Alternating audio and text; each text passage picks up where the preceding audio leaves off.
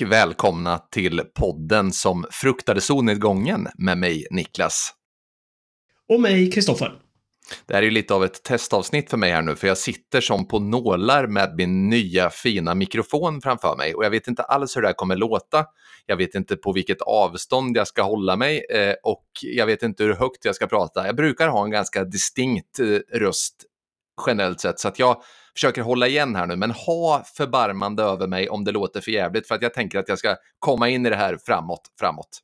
Avståndet är enkelt. Det är samma som i verkliga livet. Du kan förhålla dig på samma sätt som till mig där. En meter ska du hålla dig på avstånd. ja, just det. Ja, just det. Ja, just det. Jag vill inte ha det närmare än så. Och, och, det är ju många, det är många, det är många som, eh, som brukar, alltså en meter är ändå det närmsta jag kommer. Det är ju mycket så här, besöksförbud och grejer runt mig. ja, det är inte lätt det. det. är ju väldigt många som varit på dig om det här ljudet nu sista tiden där och du själv tror jag har varit din största kritiker i slutet när det har uppmärksammats här. Helvete vad knaster och liknande har jag hört dig skriva. Det finns ett stort problem i mig som person, ett problem som jag inte är särskilt nöjd över och det är min, liksom, jag vill så gärna att andra ska tycka om mig. Det är mitt stora problem. Och när jag känner då att man inte tycker om mig, då får jag panik. Och då mår jag så dåligt, så dåligt. Så då gick jag och förvärvade en likadan mix som du har. Men så är jag ett tekniskt jävla missfoster och kan sen inte riktigt hantera den eh, tekniska apparatur jag köper hem, som du vet. Det står till exempel, as we speak, en soundbar här bredvid mig och tittar eh, på mig med sorgsna ögon, men eh, den ska upp också någon gång. Vi, vi är många som tycker om dig ändå, trots eh, din bristande teknik. Men vi tycker om dig på grund av din nya mick nu, ännu mer. Nu ja, älskar vi dig. Gud vad härligt. Det var, det var ju en eh, lyssnare, vet jag, som hörde av sig där som var väldigt intresserad av att du skulle få en ny mick där. En, eh, fan, vi kan väl ge en shout-out ändå i podden, för det är ganska trevligt att göra. Kevin Bertilsson hörde av sig. Det, han har en dålig ovana att hålla på samma lag som dig i fotboll, det vill säga Spurs. Han bad ju dig avlossa en liten, ett litet citat där med din nya mick. Så gör det. Jag ska hålla för öronen så länge så att inte hjärtat blöder. Kära lyssnare. Till dig och denna församling. Till alla där ute med hjärtat på rätt ställe. Come on you Spurs! Och där bryter vi för reklam. ja, ja, det var jag men inte. Det, det var trevligt. Det, det är så där det ska få vara. Man, man, man förtjänar ett, ett litet shout-out tycker jag när man ändå hör av sig och är trevlig. Det, är det kul. gör man verkligen. Det gör man verkligen. Jaha, men du, nu ska vi inte nog om eh, fotboll och nog om dyr apparatur här. Eh, hur är läget? Har du, va, hur går det? Har du sett någonting bra eller sitter du bara hemma och eh, pillar navelludd? Nej, men det, det är bra. Lite så här torrhosta som aldrig är med sig. Det är bedrövligt. Och vi ska ju på konferens snart också. Det, det känns ju tråkigt. Jag ska ligga där och hosta och vara, vara dålig. Men, men skitsamma, det är inte hela världen. Jo, men eh, det är bra. Jag har sett... Eh, jag har sett... Jag har sett... vad heter de? Eh, Knives Out. Jag är nog sist med att ha sett de här filmerna, misstänker jag. Har du sett dem? Jag har faktiskt sett den andra, den som är med eh, Edward Norton, men jag har inte sett den första. Nej, jag har sett båda nu och jag måste säga att den, eh, den första fick ju väldigt bra kritik. Och eh, så är det säkert att den är jättebra. Men jag gjorde misstaget att dela upp den här lite. Du vet, man hade inte tiden riktigt och kom inte in i det för de är ju fruktansvärt långa de här filmerna.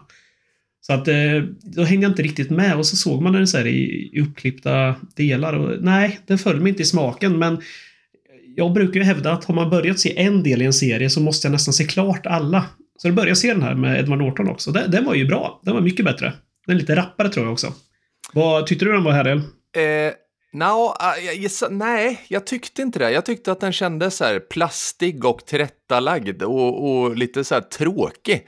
Alltså, det var, föll mig inte alls i smaken. Sen är det det här med, du vet, ja, men det hör väl lite till sakens natur i den där serien att man ska få med alla kända skådisar som någonsin har existerat. Jag är lite kluven till det där. Det känns som att det snarare är liksom en reklamfilm för dem än egentlig kvalitet som man har. Eh, men jag vet att eh, Nicke Björk eh, tyckte den var bra. Jag såg den med honom och även min sambo Malin tyckte den var bra. Så jag kanske bara var eh, gubbtjurig på sedvanligt manér. Jag blir ju gubbtjurig ibland. Satt där och klagade på bristande teknik i filmen kan jag tänka mig. Ja, ja det är ingen bra, ingen ljudbild så här. Nej. Vad tyckte Nicke Björk om den? Han tyckte väl den att den var... Jag tycker den är schysst! ja, men han tyckte den var schysst tror jag. Det var... Nej, men han tyckte den var bra. Har jag för mig. Kanske inte jättebra. Du får väl höra av dig, Nicke Björk, eh, så ska du få ett Come On You Spurs du också och ett eh, shoutout om du bara meddelar vad du tyckte om den här filmen. Här kan man ju få dem eh, vilket shoutout man vill egentligen. Det är ja. ju bara att göra reklam för precis vad man vill där. Mm. Så är det. Nej men du, jag såg något annat också. Eller jag, min eh, kära sambo började kolla på någon sån här svensk dramaserie. Jag tror den hette En helt vanlig familj. Av någon så här... Ja men något, något drama, någon som blir misstänkt för mord och så vidare. Den satt jag och Ja, du vet, man kollar på, jag satt och kollade på fotboll på paddan så här i sängen. Och så hade hon på den där i bakgrunden och så blir det ändå att man sitter och börjar snegla på tvn. Och ja, men faktiskt, ja, den var helt okej. Okay. Ändå, alltså, så här, några, vad kan det vara, fyra, fem delar. Ah, det, det är inget så som man kräver, eller behöver nämnas vidare. Men helt okej. Okay. Jag brukar ha svårt för svenska serier annars. Ja. Vad, vad, vad, har du sett? Har du sett något kul? Och hur är läget med dig förresten? Jo, men det är bra med mig. Eh, det rullar på som det ska. Jag har faktiskt sett, jag började med att se den här Killinggänget-dokumentären som finns på SVT. Och Killinggänget, jag antar att det är ju du också uppvuxen med, säkerligen, och säkert många andra av våra lyssnare som är över, ja, vad bör man vara, över 35 i alla fall. Och då vart jag sugen på att se om de här fyra små filmerna som Killinggänget gjorde. Du vet, en liten film om eh, Ensamhet som sen vart Torsk på Tallinn, en liten film om att göra någon illa, en liten film om döden och en liten film om manlig vänskap. Och en liten mm. film om manlig vänskap, Typ Aka, Ben och Gunnar och Torsk på Tallinn, det är ju två mästerverk. Alltså jag, det, det tillhör det absolut bästa svenska kortfilmer jag någonsin har sett. Jag tycker de är helt otroligt roliga båda två.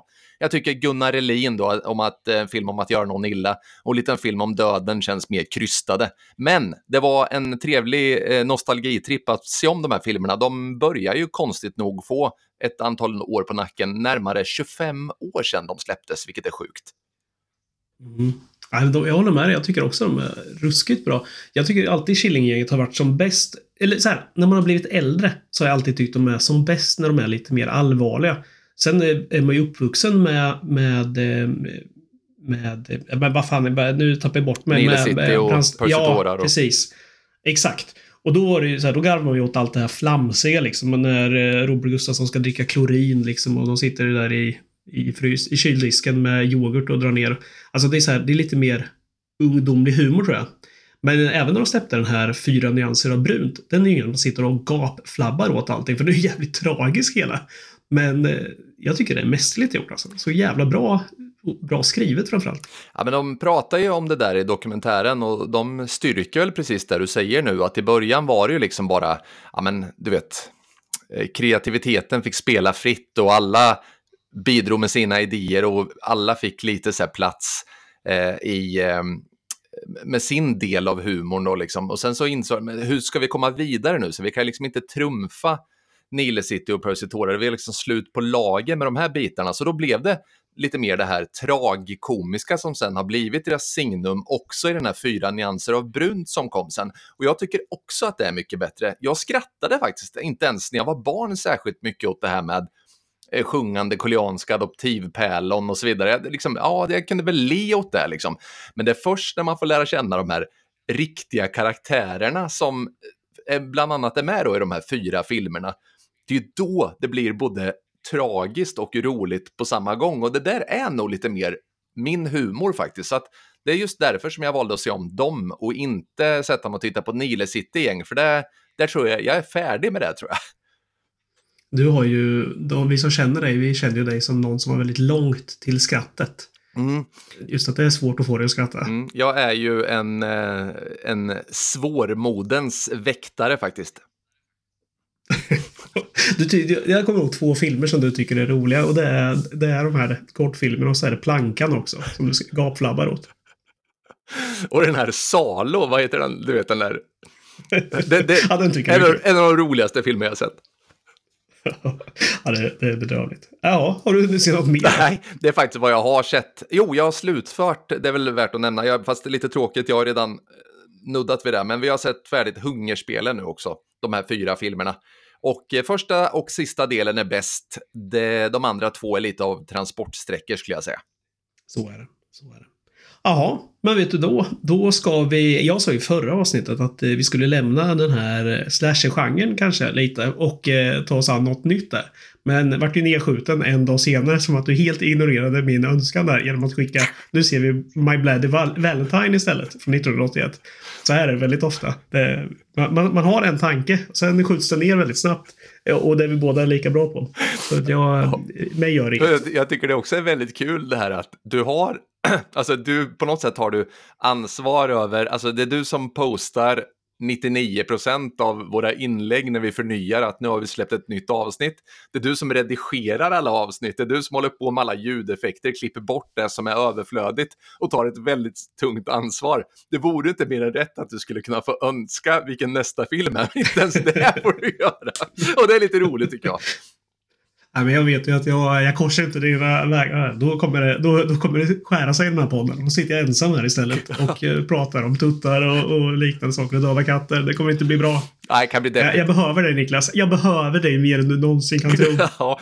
Nej, men det är bra. Alltså, jag lovar, det här kanske var sista då eh, för tillfället. Du ska få igenom några andra filmer. Men jag kände att jag satt där och eh, hade någon liten så här önskan om att se någon lite bättre slasherfilm och tänkte så här ah, men fan, My Bloody Valentine, den har inte jag sett sedan tidernas begynnelse. Den vore ju härligt att se om, för den hade jag för mig var lite bättre. Är det något du hade sett innan? Nej, jag har inte sett den här, utan jag, jag tror att jag har sett en annan, men jag undrar om det ens är en remake på den. Det tror jag inte, utan jag har sett en som heter Valentine bara. Som är från så 2000, ja men kanske ja, men början på 2000 någon gång. Och det, jag tror inte det ens är en remake, för det finns väl en remake på den här också? Valentin kan det ju vara annars. Alltså, jag hade ju på fritidsgården för alla som var lite bättre på pingis så kunde man också spela riktig pingis i Sturefors där jag kommer ifrån. Då hette tränaren Lennart Valentin. Var det den du såg?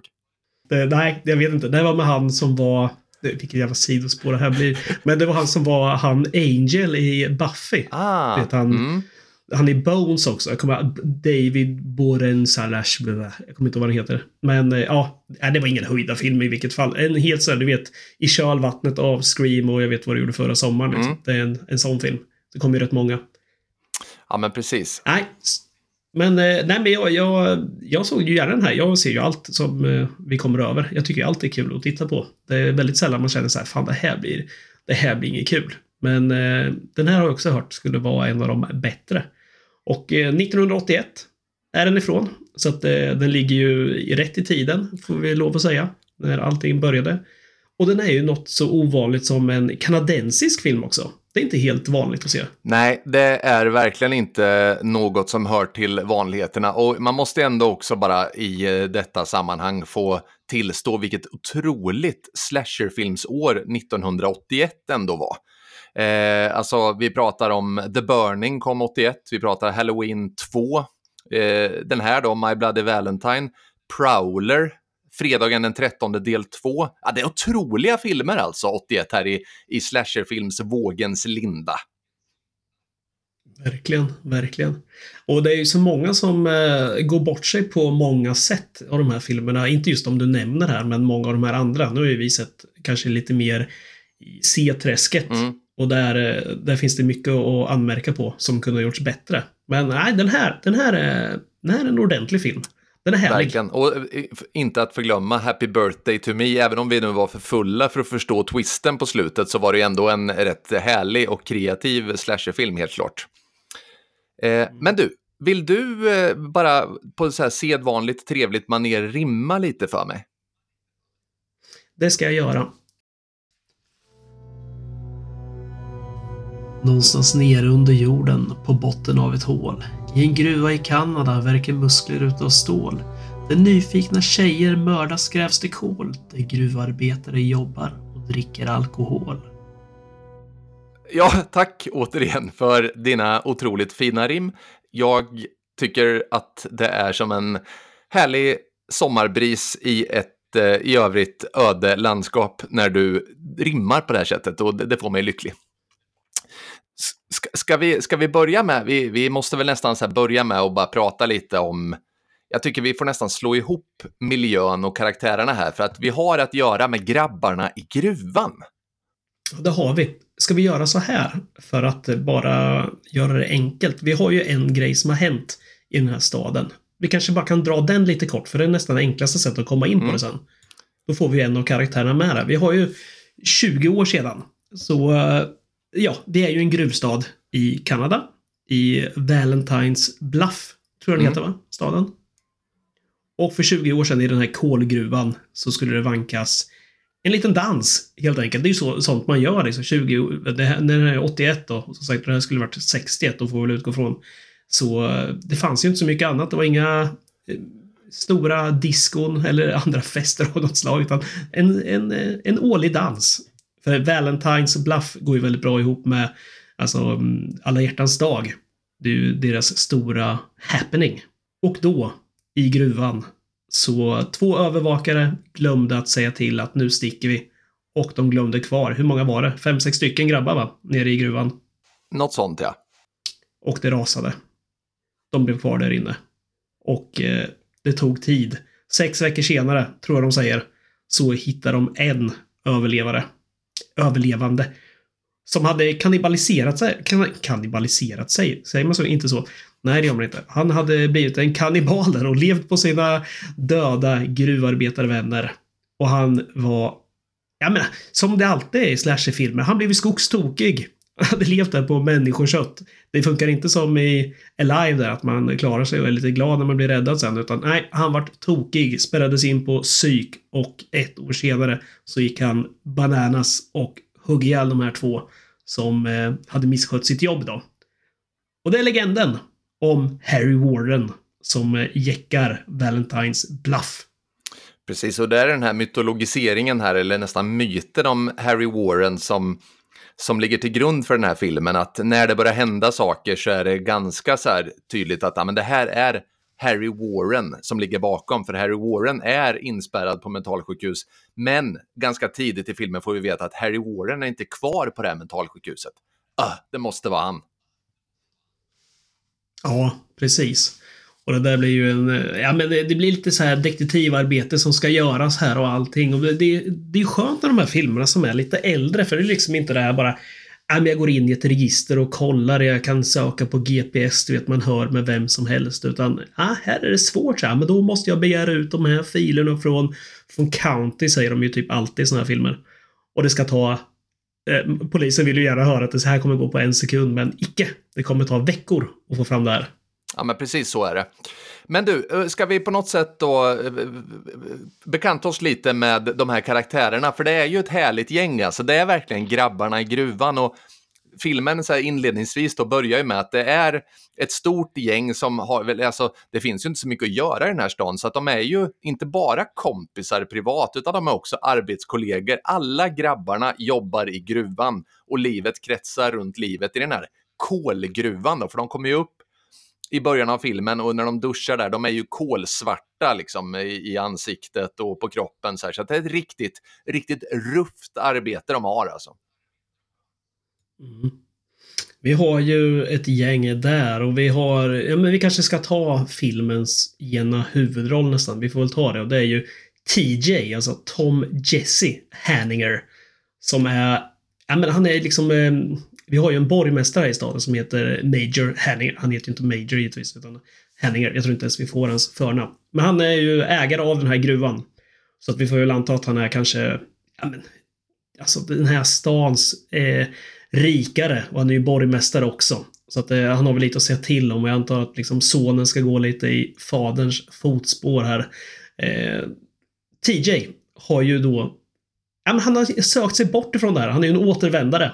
Alltså den förlorade sonen. Han är som Aragorn. Han gör liksom inget eh, kall på sitt arv här utan han, han har varit iväg. På Guldkusten, tror jag de säger till och med. Och försökt göra sig en egen karriär. Är det inte ganska typiskt och klassiskt också att eh, du har den här lilla småstaden och det, de allra flesta kommer nöja sig med ett liv där och vad det livet har att ge, men det finns alltid de här som tycker att världen är större, att de är ämnade för något bättre. TJ är en sådan, men det fina här är ju att TJ då inte blir framgångsrik lyxadvokat på Manhattan, utan han kommer tillbaka och förväntar sig någonstans här nu att, ja men, att han, ha, han kan ju liksom göra anspråk på det han hade innan han stack. Och bland annat då så är det ju då hans flickvän Sarah som han var ihop med, som nu är ihop med karaktären Axel istället. Mm. Och Sarah är en sån här velare. Eh, hon... Eh, ja, men vi förstår väl att de har haft mer än bara ett så här... Alltså ett, eh, ett kortare förhållande, utan det här känns ju verkligen som att det är den här stora ungdomskärleken som, som kanske till och med är ämnad för något mer. I alla fall den känslan jag får av det. Det är inte bara en liten flört där, utan det här är deras... De här var ämnade för varandra. Men nu som sagt har Axel klivit in där och det är ju inte bara så att Axel är hennes nya då, utan det här är ju även TJs gamla vän också. Skolkompis, arbetskollega och så vidare. Som har känt varandra länge. Så att eh, här har vi rivalitet.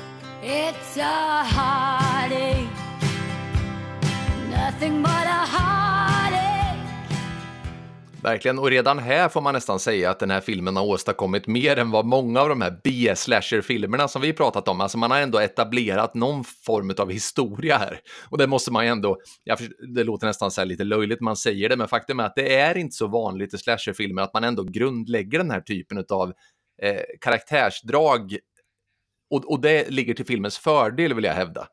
Ja, verkligen. Alltså det här är jag skulle säga att med så små medel så gör man något jättestort av det här. Jag tycker hela den här grejen med att vi har en vi, vi har en gruvstad. Redan här är man ju så här såld på, okej, okay, här kommer det inte vara eh, karaktärer med de modernaste kläderna för att det finns inte. Vi har inte det i den här stan, utan det är gruvan som står i centrum. Man jobbar i den och sen går man ut på krogen efteråt, super sig full för den lilla dagslön man har fått. Och det är det stora nöjet liksom. Och människorna är ganska enkla. Eh, och sen fattar jag att det är det här man gör för att man inte har budget till något annat. Men det är fan rätt bra gjort ändå. För de här karaktärerna som vi har, vi har TJ. Alltså hans karaktär blir ju, den blir ju självskriven av det här. Att han är den här sonen till den framgångsrika pappan.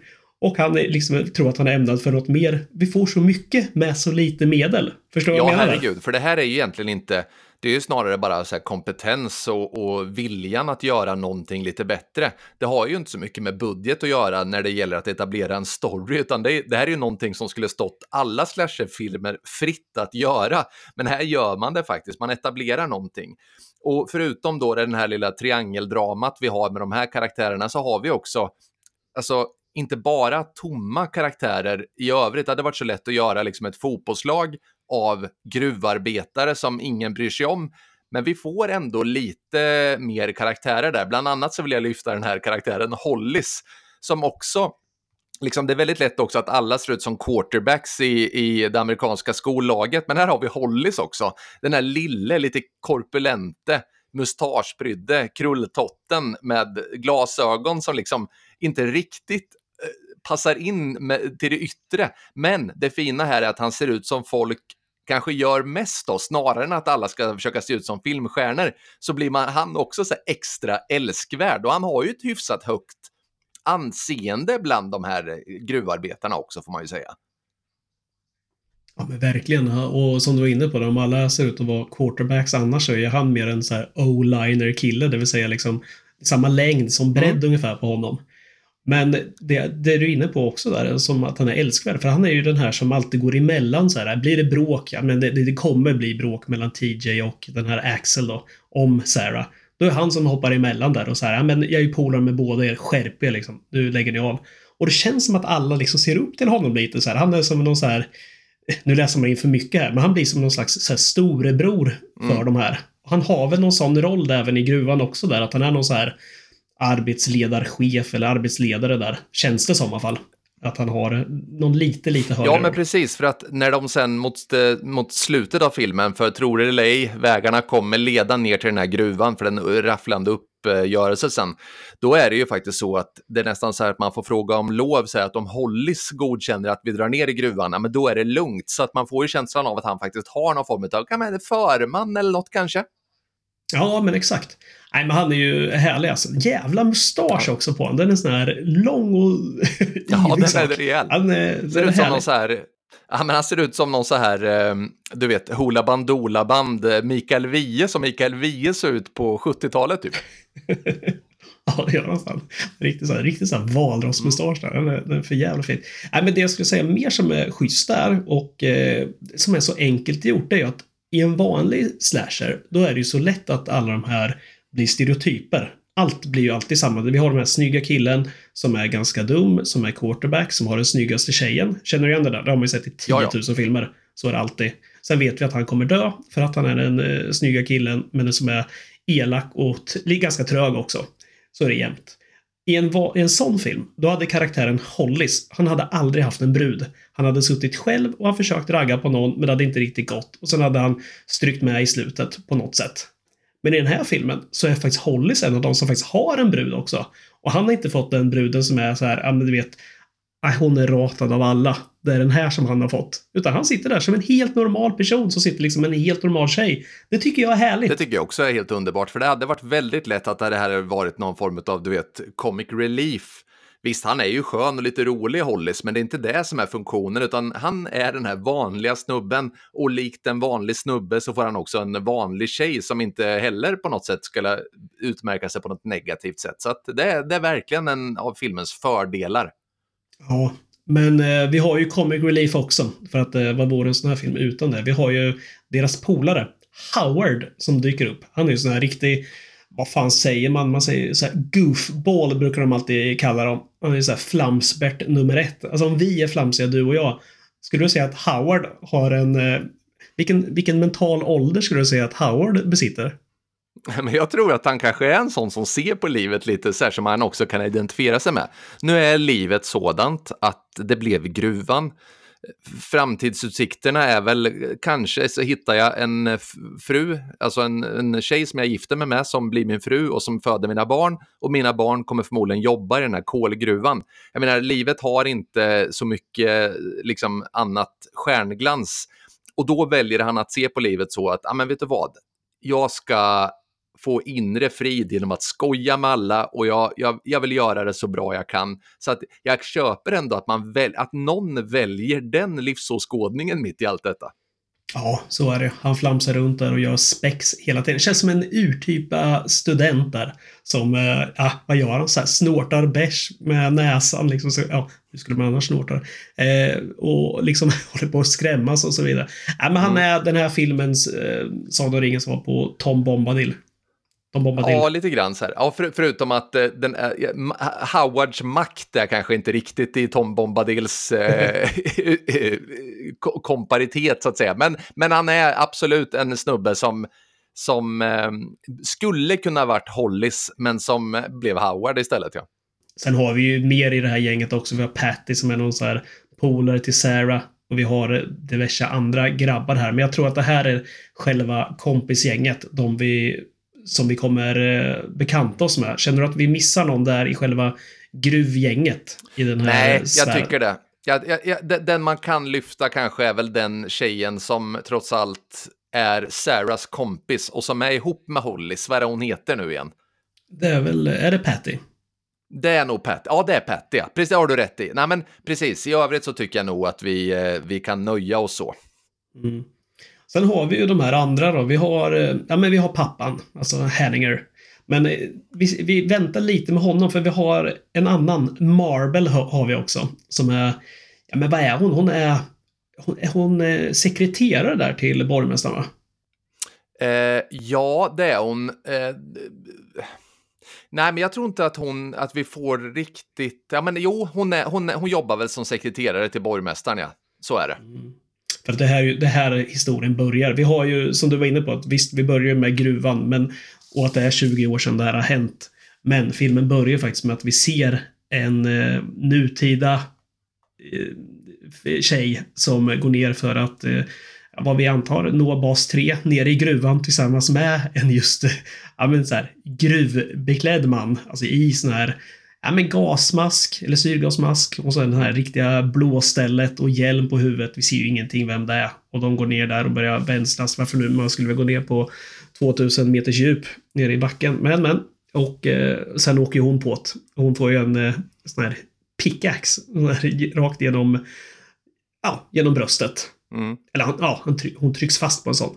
Och sen börjar det liksom. Så att, och det är ju här vi har det för att det här den här eh, borgmästaren, han får ju en sån här chokladask, ni vet en sån här riktigt fint inslagen sak till sig precis nu innan den här årliga dansen som inte har varit igång då. Och där får han ju det här ett människohjärta i det.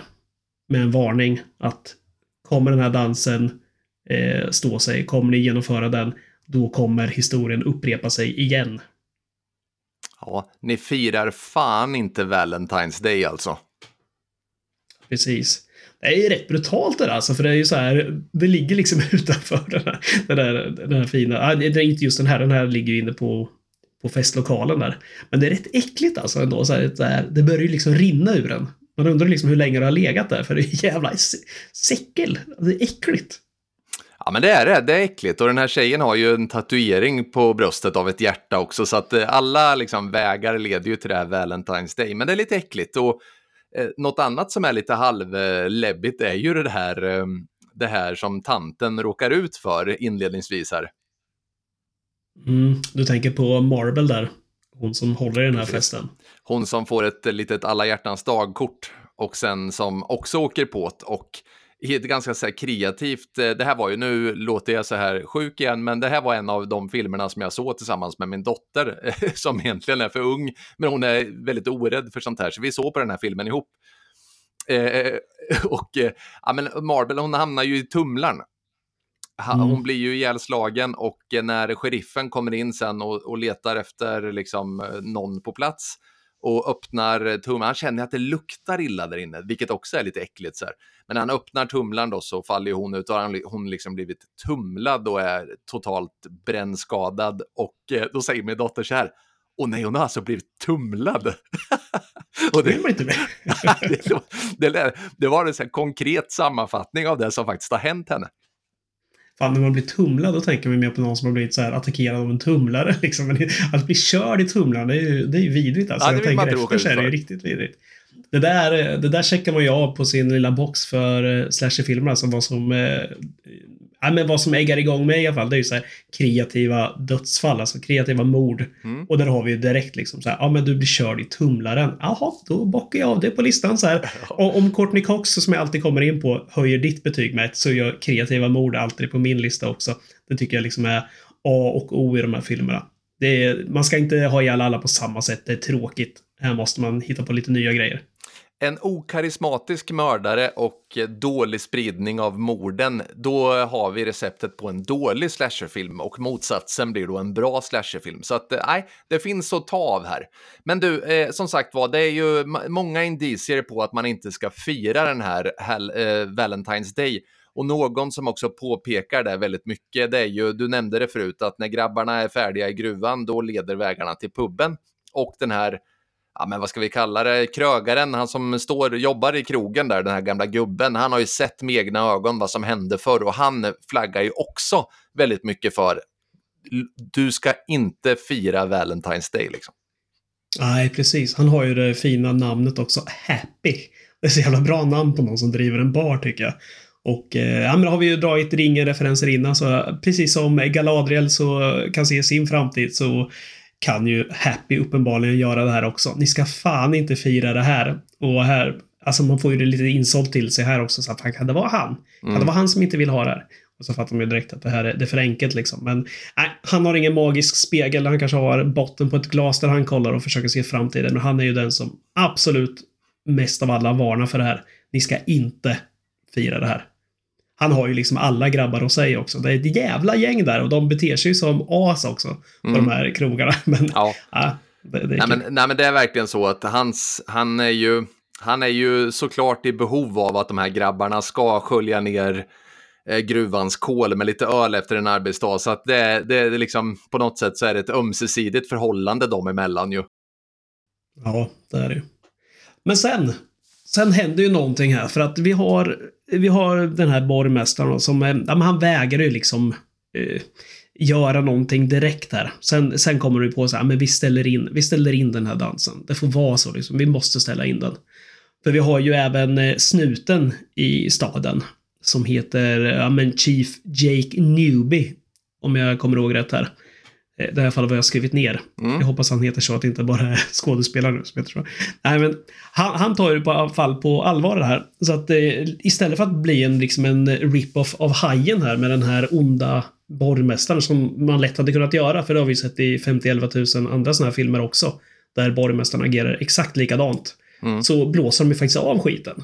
Och det är ju, det är ju härligt att det är så. Sen vet vi ju att det är en slasherfilm och att det här kommer spåra ur ändå. Men de blåser av den här dansen. Till allas stora förtret. Och istället blir det ju en... Ja men fan, ska vi inte ha en fest ändå? Vi kan ha en fest i gruvan! Ah, fan det blir awesome! Säger alla. Ja, ja, de, de har ju... Eh, ja, det, och det är också någonting som hör till den här filmens stora fördel tycker jag. Att det hade ju varit... Ja, men alltså den här filmen bär ju på sin historia och den bär på sitt öde och jag tycker att det finns någon eh, slags trovärdighet ändå i att ja, men om det blir så här, vi ställer, in, vi ställer in spektaklet. Men det som då händer är ju att man på ett medmänskligt plan, alltså att de här personerna de skiter ju i det här och det kan ju inte staden riktigt rå för. Så därför så blir det deras vilja att supa liksom. Precis som eh, ungdomar eller äldre vuxna och yngre vuxna för all del gärna gör. Så, så det blir liksom, det blir trovärdigt att stat, staden i det här fallet beslutar en sak, men att de väljer att vara bångstyriga, så är det ju liksom. Så är det verkligen. Och jag tycker det är schysst där. Snuten går ju och letar hela tiden där han... Eh, ja, men det sker ju lite andra mord där också. Vi har ju det här Marble som som sagt eh, går åt. Och vi märker, vi får ju följa Sarah någon gång som blir jagad också.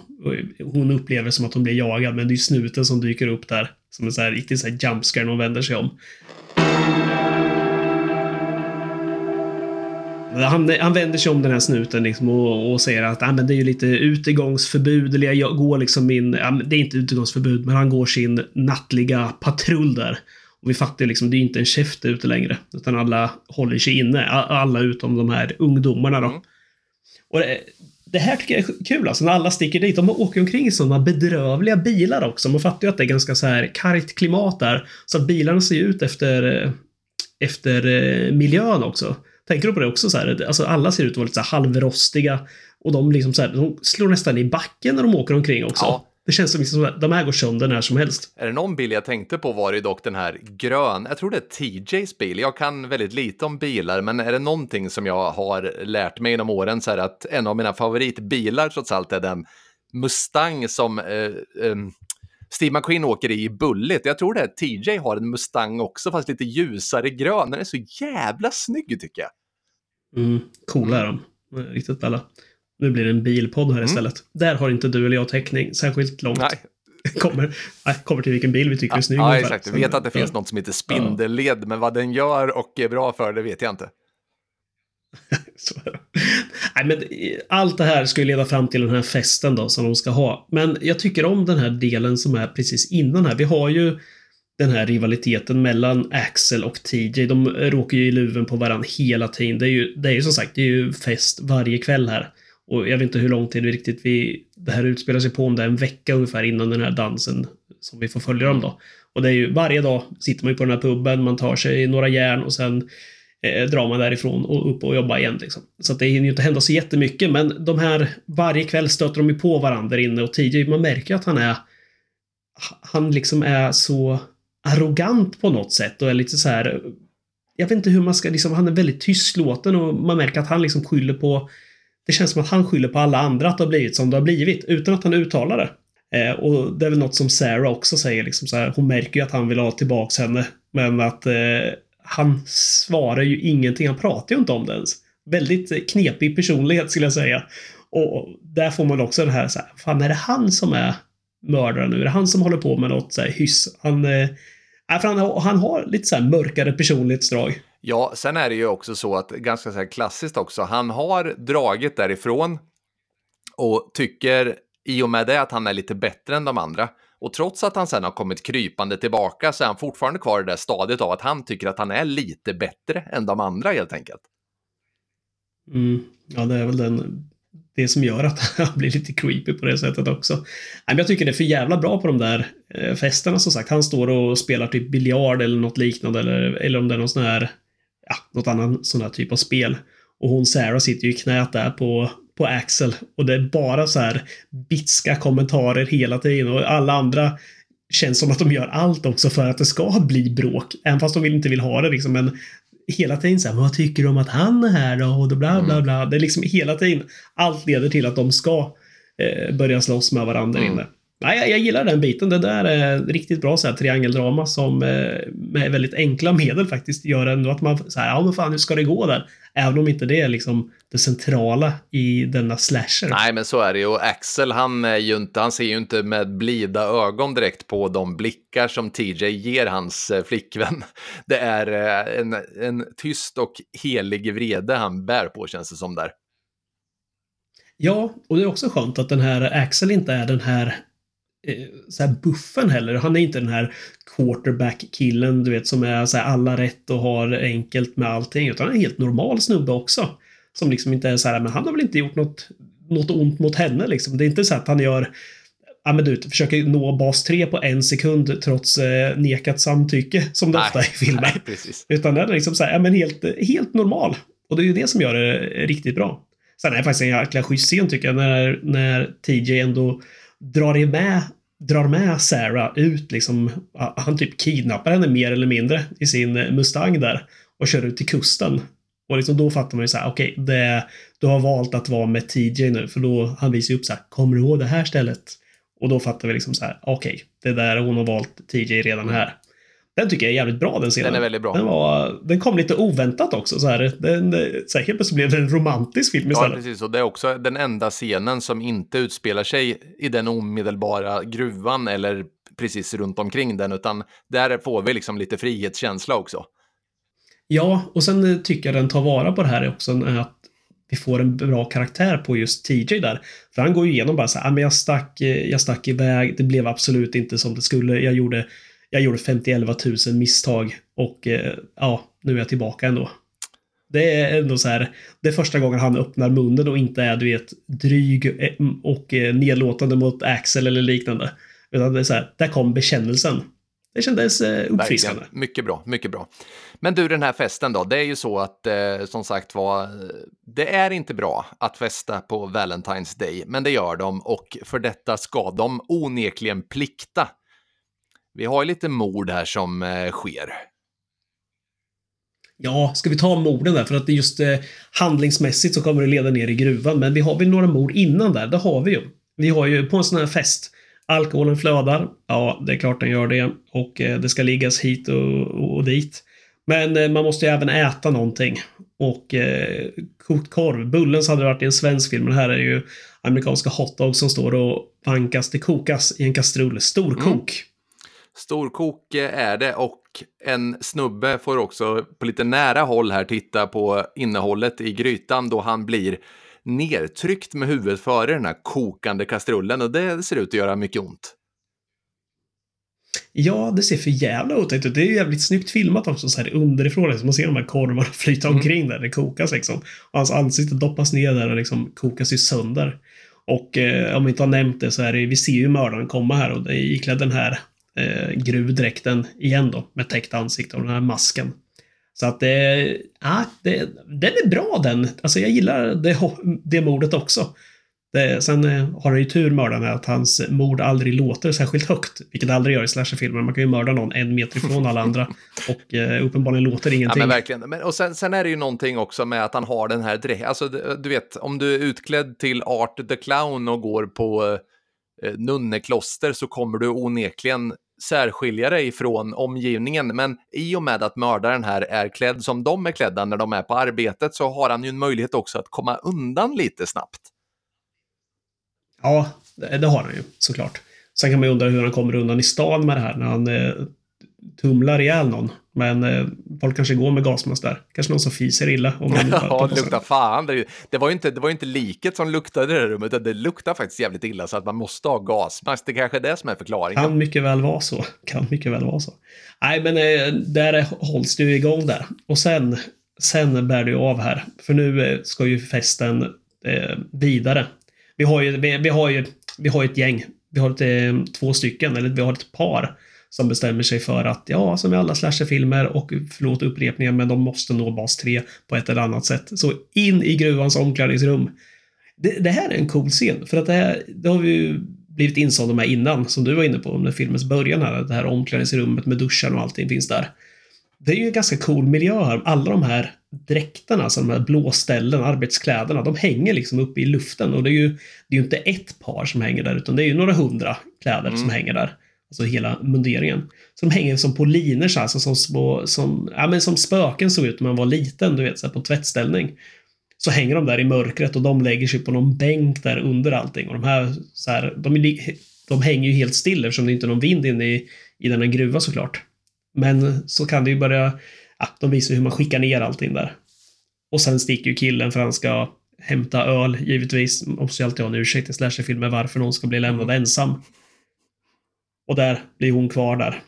Och det här, det här mordet tycker jag är, det här är 10 av 10. Det är sånt här mord som man älskar i såna här filmer. Det är kreativt och det är brutalt. Ja, det är ju väldigt brutalt. Det, är ju, det osar ju av Motorsågsmassakern på ett sätt. Mm. Hur går hon åt? Ja, men hon blir ju upphängd eh, på en sån här eh, krok ju. Ja, på en sån här eh, sprinkler. Alltså en sån här, sån här duschsprinkler. Ja, alltså ja, men hon, precis, hon springer ju runt där. Alltså som sagt var, hon får ju direkt liksom eh, känslan av att någon är där inne och det är inte den här John som springer runt och de här blåställen ramlar ner och hon springer och yrar runt och hamnar i duschen och där väntar någon som liksom hänger upp henne. Vi får inte riktigt se, har jag för mig, liksom några detaljer där, men man, det framgår med all önskvärd tydlighet vad som händer i alla fall. Jag såg det. Jag tror vi såg olika versioner kanske. För att eh, den jag hade var helt oklippt. Där ser man ju att han får den här, eh, men vad säger man, vatten, alltså utkastaren liksom går in i nacken ut Fuck, genom munnen. Det... Så liksom sprutar ju ja, ut rakt ut där. Det var synd. det som... jag, fick, ja. eh, jag, jag kände själv där, vad fan fick jag inte se det där för? Och eh, ja, då har jag alltså sett en klippt version. Jag tror det, för att den här filmen har ju så många år på nacken. Eh, som sagt från 81 och jag såg någon så här restaurerad version av den. Och då syntes det verkligen att så här, ja, men den var, jag tänkte så här själv, alltså, fan vad snygg den är för att vara så gammal, alltså, att man får mm. till det bra. Som de gör, många film, sådana här filmer får ju en eh, ja men eh, de reworkar den liksom upp i 4K, du vet så här, mm. sådana där grejer. Men så var det på varje mord, att just de delarna, då var det som att här har vi det gamla kvar. Det alltså det gamla klippet, för att det var mycket sämre kvalitet. Och det var på varenda sånt här mord. Så när det var lite blodigt så vart det den här lite coolare bilden. Men nej, det var brutalt i alla fall. Jag tyckte det var, jag tyckte det var mycket härligt. Det som är märkligt är ju att alla andra mord fick man se eh, faktiskt till fullo, vad jag förstår, eftersom det var blodiga och grafiska scener. Men just det här har man inte valt att visa då, tyvärr. Ja, du såg ju med din dotter, så kanske var tur det. Att det var lite... Ja. Nej, men då, nu får vi ju liksom att alla sticker från den här festen. Vi har ju några som dock väljer att stanna mm. kvar. Utan, de vet väl inte ens om det här va? Att det här Nej. har hänt. Utan vi har några som har stuckit redan. Och ja, men det är ju vår älskade Hollis. Det är vår, eh, det är Howard. Och det är två brudar också, lyckas de få med sig. Det är väl mm. Patty då. Och så är det en annan tjej också där, ett annat par också. De, eh, de får ju för sig att så här, ah, men ska vi inte ta festen ner i gruvan? Så här, men, och så här, nej, men eh, det är också kul. Hollis, det måste man nämna. Han säger ju det. Han är ju, alltså hur dyngad han än är här, så, så här, nej, men det finns regler för den här gruvan. Och bara så här, men vilken regel? Ni glömmer regeln. Han är väldigt allvarlig här också. No women in the mine. Säger han. Det tycker jag är härligt. Det är liksom inte det här att nej, men vi kan inte gå ner som att vi är fulla, därför ska vi inte ner. Utan det är no women in the mine. Nej, det där är jävligt märkligt. Det är väl också det... lite så tidsdokument då för den här tiden, att eh, kvinnan ska stå vid spisen och kararna ska vara karakarar och jobba i gruvan. Men då blir det ju också lite så att eftersom tjejerna här ändå trots allt, de gör lite avkall från reglerna liksom, så blir det lite som att grottan som du är rädd för att gå in i, den ruvar ju på den skatt som du vill ha. Och då leder vägarna onekligen ner till den här gruvan. Samtidigt så har vi det här att de upptäcker den här eh, kroppen, de andra som är kvar inne på den här festen då, som är, den är ju i anslutning till gruvan, men de upptäcker den och sticker in till stan och ska varna nu då att eh, det här har hänt. Och då TJ sticker ner och Axel sticker ner. Alla de här våra karaktärer som vi har gått igenom, de sticker ner i grottan. Men först ut, likt Frodo, så är det då Hollis som fraktar ringen. Ja, istället för Mordor så fraktar han den rakt ner då, sin ringmuskel, in under jord. Och där, där nere, ja, där väntar bara död. Det finns liksom ingenting där nere. Det, såg du det här komma någonsin? Att, de skulle, att det skulle, mördaren skulle vara där nere? Eller trodde du att det, han åker nog fast in i stan istället?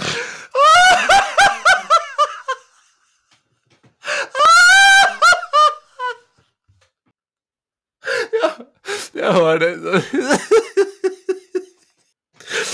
Oj, oj, jag ber ursäkt, jag ber ursäkt. Det, vad sa du? Det var något med ringmuskel.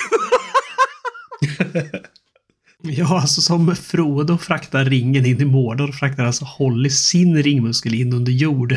Alltså sin egen ringmuskel. ah! Nu så. Nu ska jag vägen. Oj, oj, oj. Nu rinner tårarna på Niklas. Aj, aj, aj. Ja, det får man för sin eh, Sång om ringen-likheter här. nu är vi i Mordor. Vi är 2000 meter ner i jorden. Ja, är det 2000 meter? Jag vet inte, de säger det någon gång. Jag vet inte om det är en dålig översättning bara. Jag, jag får att de sa 2000 meter ner. Det låter ju ja, ruskigt mycket. mycket. Men kanske det är. Uh. Ja, Nej, jag vet fan. Jag har ingen aning hur djup en gruva är. Fan, jag har varit nere i några stycken tycker jag. Men, ja, men 2000 kanske är rimligt ändå. Ja, kanske. Jag har ingen aning faktiskt. Vi säger det. Vi säger att de är på 25 000 meters djup. Nej, men de, de åker ner med sånt här... Eh, vad fan, sånt här som alla, hela gruvlaget har när de åker ner antar jag på... På... Ja, men på varje arbetspass liksom. Det ser ut som en sån här liten eh, berg och dalbana. Som man sitter i liksom. Så här, en, ja, men ett gruvtåg helt enkelt. Så det går inte särskilt snabbt. Men sakta neråt. Ja, men precis. precis. Ja, men de åker, men det, som sagt, det känns ju som att de åker i all evighet. Så att eh, det, ja, det, det är ändå trots allt väldigt långt under mark de ska. Det är långt. Och det, de sitter där med sina filtar. Det måste ju bli för jävla kallt där nere. Det är ju inte som att det här den här staden känns inte så jätteexotiskt klimat det alltså. Och de sätter sig och åker ner där bara, ja men ta lite filt och ha med dig så här. Sitter de där i så här korta klänningar och så vidare. Nej, ser ja, för jävla väldigt, kallt väldigt, ut. väldigt kallt. ja men dit ska de. Ja, väl där nere så, uh, ja men här, nu, nu trappas ju filmen upp för nu är vi inne i sista tredjedelen av filmen. Och det är här det börjar hända saker hela tiden. Det är ju roligt, för vi har ju Hollis, hur älskvärd han än är, så har han ju med sig Howard. Och Howard, ja, Alltså, det, Howard skrämmer ju de här hela tiden. Det, det är väldigt roligt. Han... Eh, de går ju av den här vagnen och ska börja gå omkring och vi ser direkt att här finns en tunnel som är avstängd för att, ja, vad hände där? Jo, men för 20 år sedan och så kommer det upp igen den här historien som har hänt. Varför har de aldrig spelat av såna här grejer mer? Det kan man ju undra, men nej, det är det i alla fall. Dit får man inte gå in heller. Där har vi inte minat på nej, många precis. år, säger de. Och den där Howard som hänger där. Han, alltså, han, han har ju sprungit i förväg på något sätt. Det är väldigt kul alltså. Att han har så här, klättrat upp och hänger i huvudhöjd. Och så här dimper ner. Som alla offer alltid dimper ner. Det vill säga från någon lucka eller ja, liknande. På något sätt faller ju alltid någon ner framför en. Som tanten ur tumlaren typ. Ja, men exakt. Så här, mitt framför en. Men det, det är jävligt roligt där. Men då lever han. För att han vill ju bara goofa runt och liksom skrämmas. Men vi har ju med oss det här andra paret där nere också då, som givetvis ska, ja vad ska de göra för något? Jo, de ska också gå iväg och, och praktisera barngörandet. Ja, ja, det blir bas 3 ska de. Ja, det är dit de ska. Och här, här har vi ett mord också. För det mordet vill jag, vill jag ju nämna. Det hoppas jag att det var med på din eh, version också du såg. För att de, de, eh, ja, de får ju smaka på det, helt enkelt. Vi ser inte så mycket tror jag om hur de dör va? Ja, det känns som att, det är någon, att de får någon så här, något vasst tillhygge genom båda sina kroppar samtidigt. Mm, ja men precis. Men det, det som är det bra mordet, eller bra och bra, men det är ju när Hollis eh, börjar leta efter de här. Och då kommer han ju in där. Och stackars Hollis har ju glasögon också. Det, det blir lite immigt och dant. Och, och det, det, är någon som lyser på honom med lampan rakt i ansiktet så han blir bländad. Och så ser vi bara att någon laddar om nutida spikpistoler är ju lite mer så här, ja men de är lite enklare. Man behöver inte ladda dem med en spik i taget. Den här är ju brutal alltså. Det är som någon så här gammalt eh, förhistoriskt armborst nästan. Men liksom man laddar med stor jävla spik. Och sen verkligen så här som en mantelrörelse så här. Och sen trycker han den här rakt i, eh, ja men i tidningen på honom. Ja, det smäller. Och, och det här är ju någon så här jävla specialspikpistol som sagt var. För man antar att den ska ändå fylla en funktion i det gruvan liksom. Så att det är en rejäl sak där. Verkligen. Men det räcker ju inte med att sätta en i tidningen heller, utan han blir ju bara lite så här groggy av det där. Och eh, vacklar omkring. Man tycker synd om Alltså det är fan synd om Rollis där. Sen får han ytterligare en rakt ja. i pannan istället. Och det är väl den som liksom ja, avslutar det hela för honom. Uh! Nej, fan, den är, den är brutal tycker jag. Ja, den är brutal och han eh, är, dö- han är ändå av hårt material hållit så att han dör ju inte på fläcken utan han vacklar iväg och knallar iväg och hamnar då hos, ja vad heter de nu, Patty och... Eh... Sarah. Sarah, ja, precis. De två som då, de inser att nu jävlar är det fara och färde så att de eh, flyr ut i gruvan och springer då rakt in i TJ. TJ som vi har sett eh, på något sätt mäkla fred kort med Axel. Så Axel och TJ de bestämmer sig för att dra ner i gruvan för att rädda dem som räddas ska där nere. Så att, så att en av dem de springer ihop med där, det är ju TJ då. Ja, det är också en sån här bra grej tycker jag, att det ändå blir fred mellan Axel och eh, TJ här. För de, eh, när alla flyr från festen så är de två kvar så här, ah, men fan vi måste ner i gruvan liksom och, ja, men, och rädda upp de som har gått ner där. Och då står de ändå så här, nej men vi lägger liksom det här, vår schism åt sidan så länge. De typ så här high-fivar varandra nästan så här bröstbampar varandra och så hoppar de in i liksom liften och, och åker ner. Ja men visst, likt eh, Axel Rose och Slash mäkla fred så mäklar också TJ och Axel fred där, så att det är lite samma. Ja, men det gillar jag. Alltså, de, de är ju där nere. Och, då, och redan här nu börjar man ju förstå så här, okej, okay, vilka har vi kvar här? Vad har vi för karaktärer kvar? Men vi har Howard kvar, vi har Sarah, vi har Patty, vi har TJ och vi har Axel kvar. Plus den här borgmästaren, plus den här polisen, plus den här creepy barkillen. Ja, men det, det, är lite de vi har kvar, eller hur? Jag tror inte jag Nej. missar någon där, utan det är liksom vi har... Och det tycker jag är rätt snyggt också här. Vi har liksom inte så här... För vi har inte jättemånga andra att välja på. Det, Nej, det vi ska säga är att Happy, han som hade lite misstankar mot sig, han dör ju döden död i en, en rätt rolig scen i, i, mycket tidigare i filmen. Så vi vet att det inte är Happy i alla fall. Just det, ja, det är faktiskt väldigt roligt där. Det är ju precis på den här festen. Vi kan, kan lyfta den lite snabbt bara för att det är väldigt kul. Han, eh, han har gett sig fan på att inte den här, den här festen ska bli av. Även eh, när den har blivit inställd den här dansen och de har istället flyttat den till den här gruvan då. Så går han dit full som han är också. Och så, så lyckas han på något sätt också jag vet inte om vi ens har fått det presenterat liksom för att det är allmänt känt att det är någon iklädd den här gruvmunderingen. Men ändå, han lyckas ju ta fram någon docka som han ställer i en dörr som liksom ska, som ska attackera någon som öppnar. Som ska skrämma dem. Det är ju faktiskt väldigt roligt och han testar det, det där. Ja. Ja, 25 000 gånger testar han den. ja, det är det som är det absolut bästa där. Att liksom gång på gång på gång. Han garvar åt det varje gång lika mycket. Ja. Men sen den 25 000 ente gången, då, när han öppnar, då står ju givetvis vår eh, gruvbeklädda mördare här istället och, och gör processen kort med honom. Det kunde han ha där, den jävla partypoopen han var. Ja, men han hade ju liksom, hade han bara testat den 24 999 gånger och inte den 25 000 gången så hade han ju överlevt. Ja, precis. Precis. Ja, det var... Vår mördare, han är förutseende där. Mm. Trevligt. Nej, men nu, nu är vi nere i mörkret igen. Ner i eh, uh, Mordorgrottan, 2000 meter ner där. Och vi har de här som lever kvar. Det, det, och här blir det ju lite sån här katt och råtta-lek där nere. Och eh, i klassisk slasher-manér så alla delar upp sig konstant, om och om igen. Försök hitta ett sämre en sämre sätt att dela upp er på för att alla sätt går hem här nere. Det finns inget, det är ingen logik i varför man skulle hålla ihop. Nej, men precis, precis. Det, där, ja, men de, de, det, det går åt helvete. Men de som leder trupperna nu, det är ju Axel och TJ, för de har liksom slagit sig tillsammans eh, med Sarah och Patty. Och som sagt var, det är eh, lite tumultartat och det som händer initialt är väl att Axel far ner i någon form av vatten. Och det här är ju lite så här märklig scen. Eh, de, de tar sig framåt och Axel så här, eh, hasar ner och faller ner i någon så här vattenhål.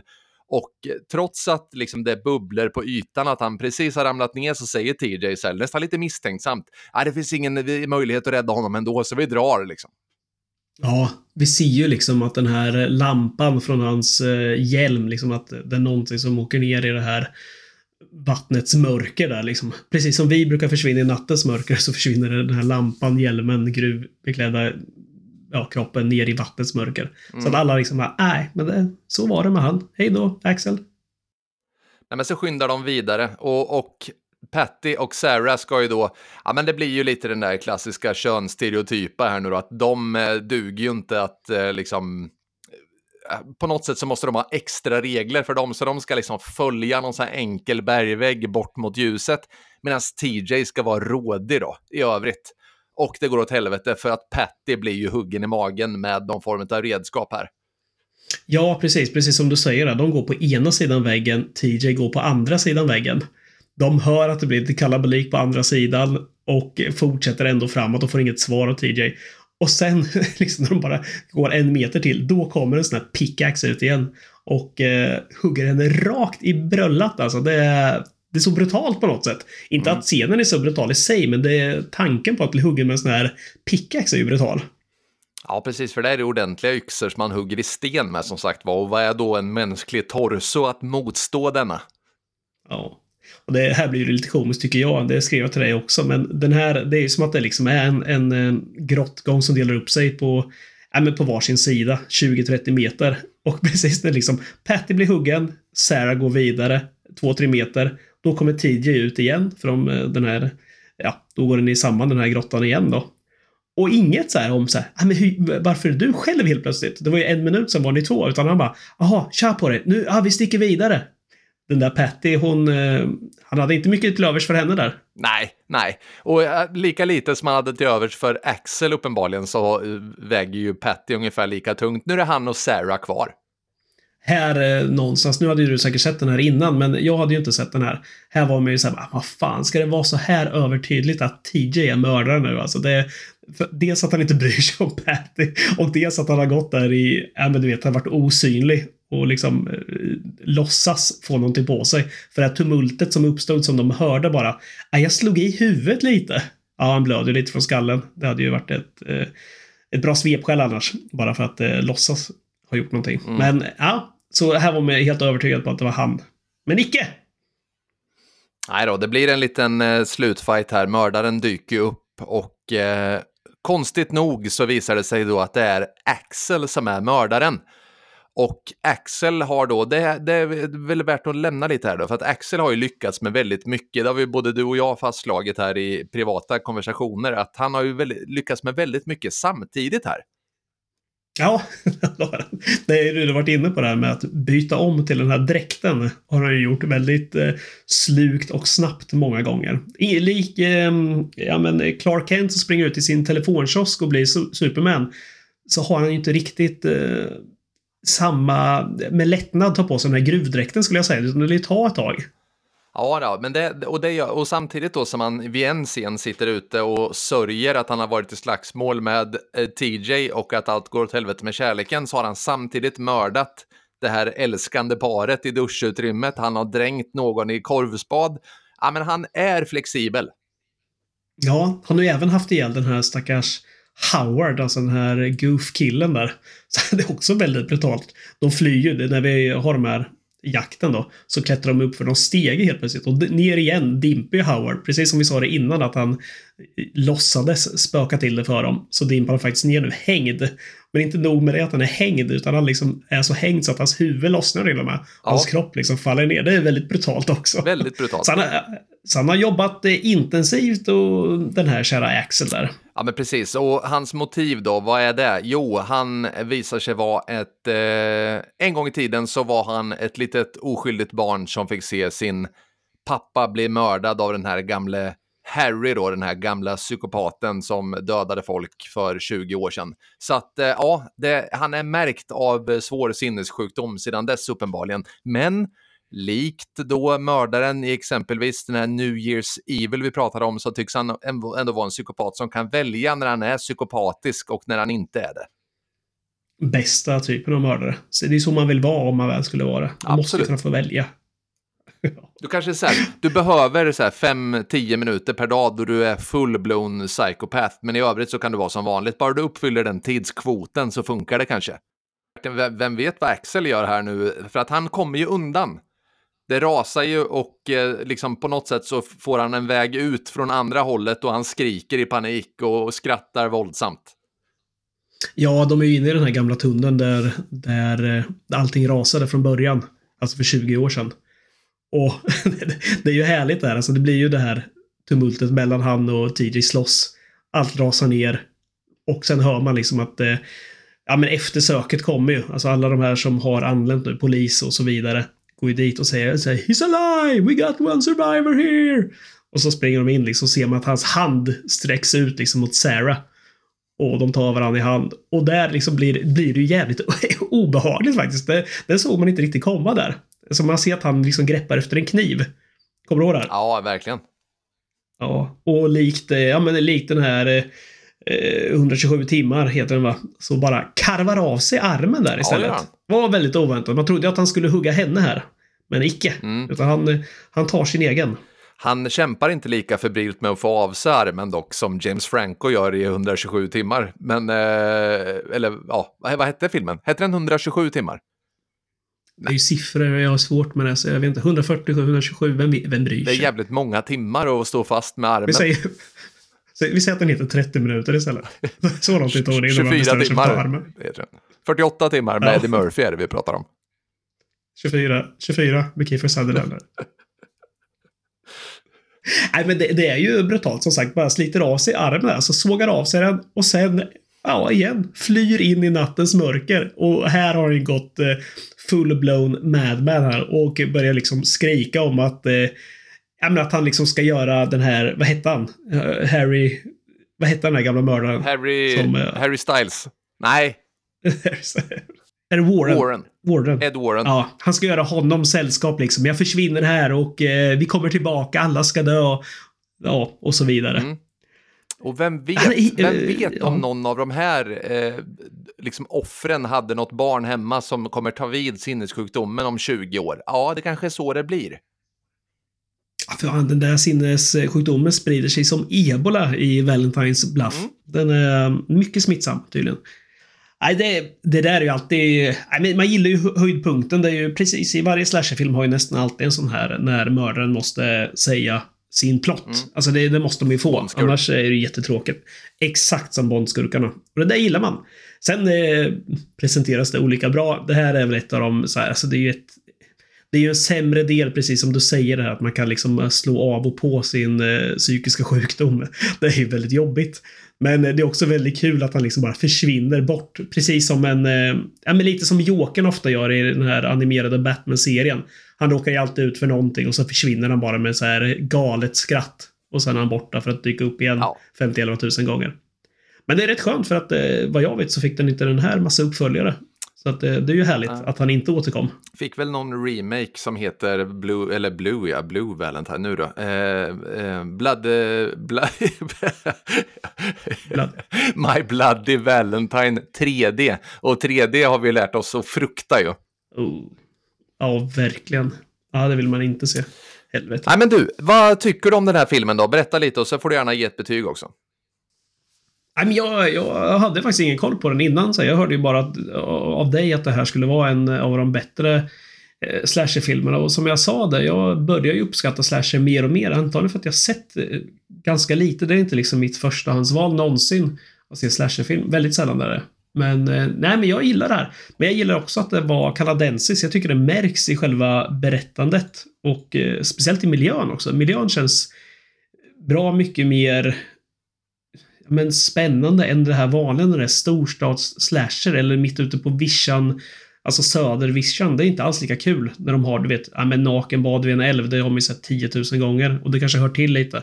Nej, men jag tyckte det här var schysst och precis som jag skrev till dig tror jag också någon gång så här. Det här känns som att det skulle kunna vara Eh, alltså om man bortser från morden här så känns det som en låt skriven av Springsteen ungefär. Du vet om, eh, om småstadsgrabben som eh, sticker iväg, prövar lyckan, kommer tillbaka liksom. Nej, men det här jag hör hemma om man tar TJ-livet. Jag tyckte det kändes eh, jättefin, den biten av den. Sen tyckte jag det var kreativa mord, det har jag sagt innan. Det betyder mycket i såna här filmer. och jag gillar att vi har karaktärer som man faktiskt tycker om. Jag gillade Hollis, jag gillar Howard, jag, jag gillade TJ trots allt. Och eh, Sarah tyckte jag gjorde sig bra som den här flickvännen som velade lite också. Det är också en grej, för att annars brukar det ju vara i slasherfilmer att det är ja men 99% av eh, karaktärerna är sådana som man bara vill ska dö snart. Vi har ju de här som är så jobbiga och så arroganta och tråkiga som bara kräver att ja men ha ihjäl mig nu för att jag är så dum i huvudet. Och den här saknade det, den filmen. Det, det var väldigt skönt. Ja, jag, jag tycker av, eh, av betyg 1 till 5 så ger nog den här 4. Jag tycker den var riktigt schysst. Det var kul. Nej, jag tycker att den är schysst. Ja men härligt, ja precis. Ja, det var väldigt, väldigt länge sedan jag såg den här. Jag såg den i begynnelsen. Eh, så att det var med värme och glädje som jag såg den igen och kände igen vissa scener men hade glömt det mesta.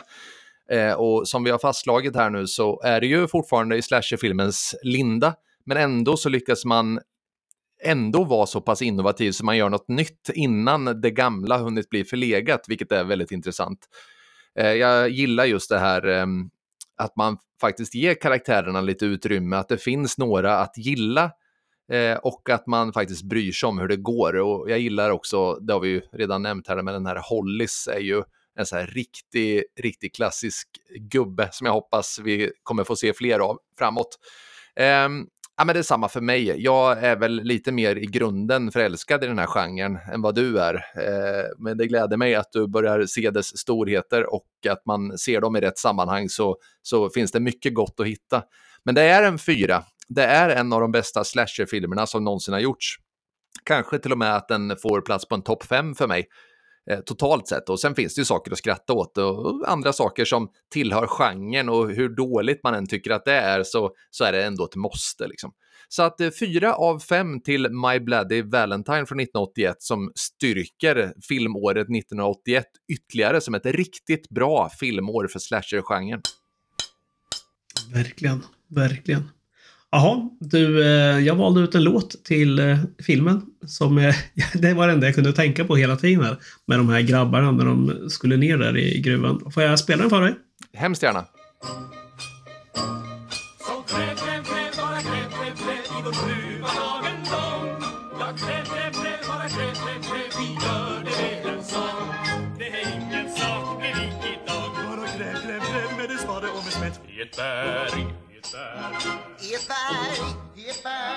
Där briljanter gnistrar klart.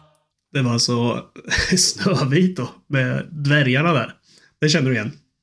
Ja, verkligen. Och det var väl en väldigt träffande, vad heter det, en väldigt träffande låt.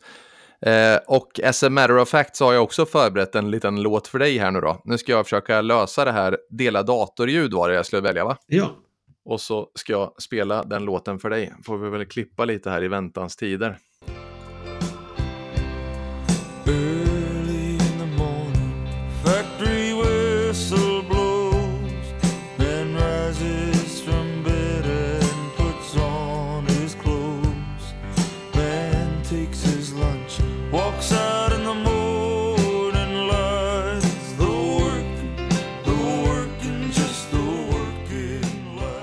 Tyckte jag var lite passande sådär. Factory med Springsteen. Mm. Det var, vi var inne på det båda två där. Det är ju väldigt eh, Springsteen-kompatibel film alltså. Hela sättningen i den. Så är det, och även om det här inte är fabriken så är det väl ändå fabriken på något sätt. Det är det verkligen. verkligen. Jaha, men du, det, där var, det var trevligt. Det var, eh, Vi får återkomma till... Nej, vänta, du får ett sms här. Kan vi köra? Jag vet vad du gjorde förra säsongen. Ja, ja. ja, vi får se. Du, du ska få välja nästa, nästa vecka, men jag vill bara först välja den här. Ja, nej, men jag lovar, vi återkommer till eh, slasher-genren. För det kommer finnas 111 000 filmer kvar här som vi har att prata om. Outtömlig källa det verkar det vara. Så är Väldigt det. kul. Jaha. Du, det där var väl allt för oss va? Precis. Eh, det där var allt för oss för den här veckan. Hoppas ni har haft det lika trevligt som vi har. Jag hör katten skrika efter att få komma in ifrån detta vita kylslagna snöoväder som väntar utanför. Eh, men vi försvinner. I snöstormens mörker.